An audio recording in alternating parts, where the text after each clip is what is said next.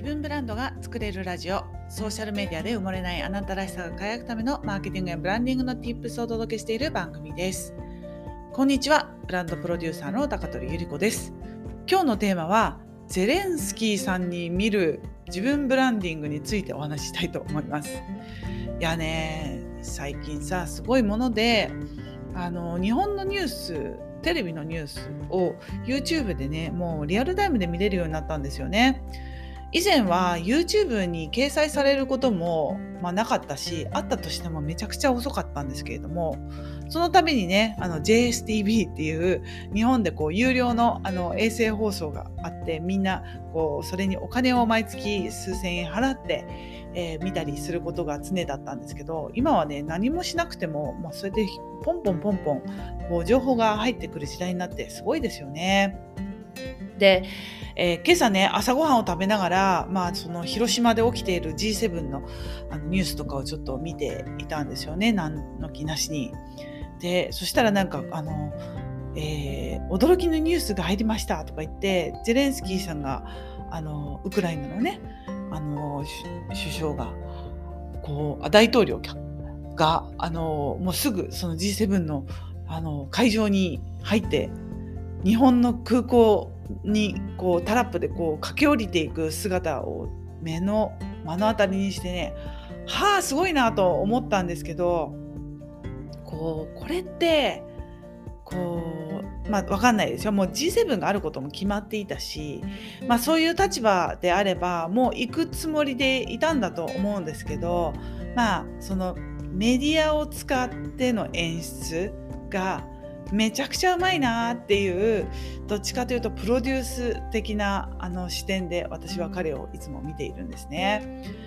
このね彼はもともと役者さんだっていうこともあって自分をどう見せていくかっていうのがめちゃくちゃうまいしソーシャルメディアの利用の仕方活用方法がこれもうまいなっていつもうなううなされる？ううなされる？うなずかされるか うん、なっていうふうに思うんですよ。まずね最初に戦争が勃発した時にあの逃げたんじゃないかみたいな噂が出たんですよね。国民を置いてあの国のヘッドが逃げたんじゃないかっていうのに対してツイッターかなんかであの映像を流してあの僕はあなたたちとここにいるっていう動画を配信したこれがねすごく印象深かったんですよね。で僕はあなたたちと一緒にいる一緒に戦っていくっていう映像を流した後にこう毎日毎日どこかで発信を続けているわけです。でこれってうん何でしょうねそのやっぱり毎日発信をしていないと忘れられちゃうんですよね。この戦争ってやっぱりどこかでこう自分事じゃないところで起きているっていうふうに思うと思うんですよ。最初はやっぱり勃発した時って世界中にこう衝撃を与えましたし前に比べると映像もあるしね TikTok で今その戦争の状況が映像が流れたりするのでめちゃくちゃ早いわけですよ。早いしその現場でしかわからない映像が流れる前はそこにカメラマンとかが入らないとテレビが放映しなかったりカメラマンが映像で撮った映像ですらあのテレビ局が必要じゃないと思えばその映像って流れないんですよね。ですけど今はこの携帯1個で、えー、住民がその写真を載せればその映像を載せれば今世界中のどこでもその映像を見ることができるそんな社会においてソーシャルメディアを使わない手はないわけですよね。でそれねなんかこうベトナムとかとこう比較していた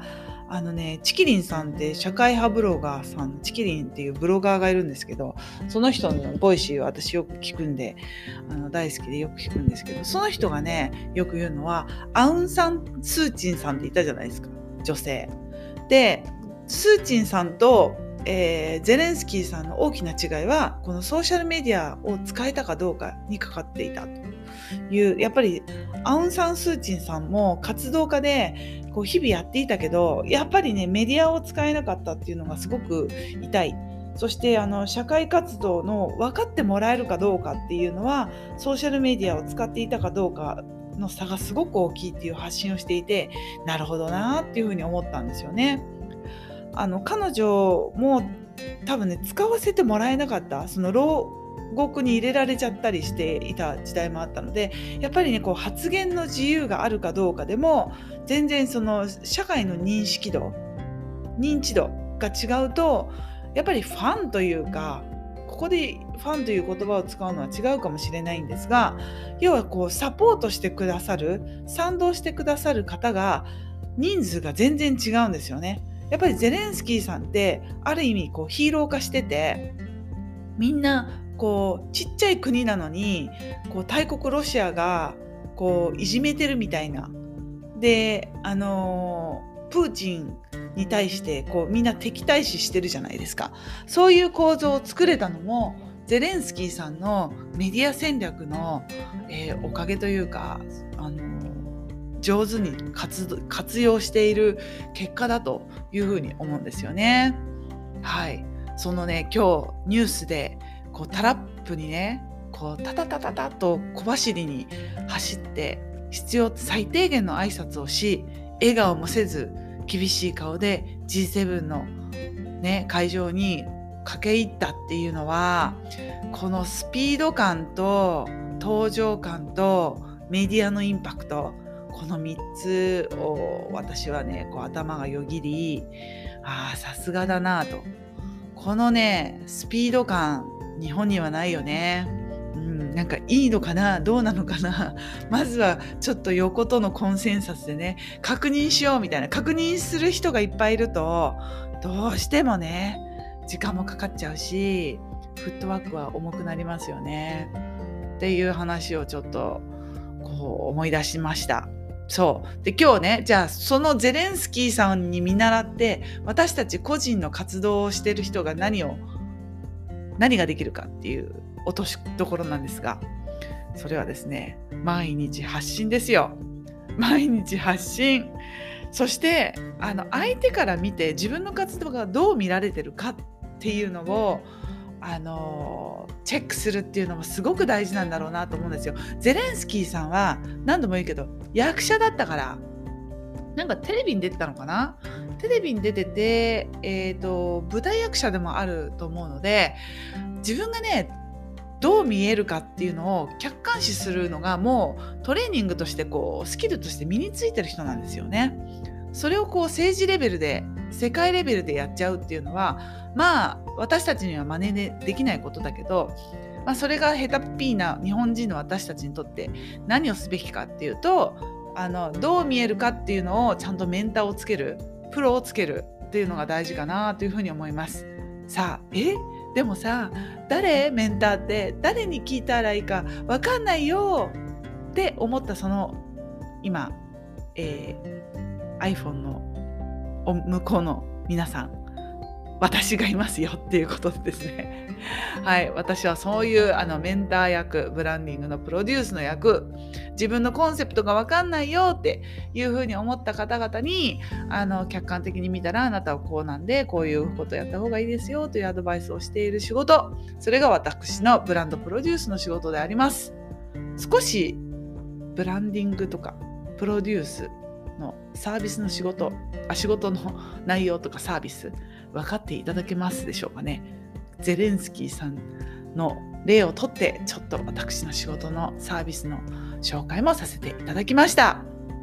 はい、えー、サービスの詳細知りたいよという方がいらっしゃいましたらですね、こちらのラジオの概要欄にあの私の公式 LINE のリンクを貼っております。そちらからあのご登録いただきますと、随時あの商品とかサービスの、え、ご案内をさせていただいておりますので、ぜひぜひ登録してお待ちいただければと思います。はい。なんかね、改めて世界から見る広島、大事な立ち位置にあるんだなっていうのと同時に、なんかさ、